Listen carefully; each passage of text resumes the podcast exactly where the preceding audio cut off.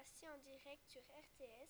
Nous allons vous parler de nationalité, ensuite d'infos régionales, d'infos internationales, de sport et pour finir de météo. En février, bonjour. Voici en direct avec Romain. En février 2014, un pirate de l'air a été arrêté à, la ville de Genève à cause de détournement d'avion. Bonjour, vous voici direct avec Lana. Le 22 mars 2015, à Neuchâtel, la sécurisation d'un tunnel.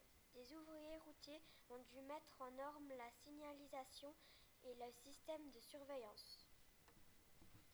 Voici en direct avec Michael. Le 10 mars, à Porto, au Portugal, Porto a gagné 4-0 sur sa pelouse contre le FC Bâle.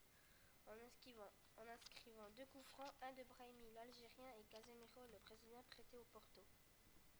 Bonjour, vous voici en direct avec Maeva. Samedi, il y aura du soleil avec 3 degrés minimal et 10 degrés maximal. Dimanche, il y aura à nouveau du soleil avec 2 degrés minimal et 10 degrés maximal. Il fera beau et un ciel avec quelques nuages. Au revoir et bonne journée à tous.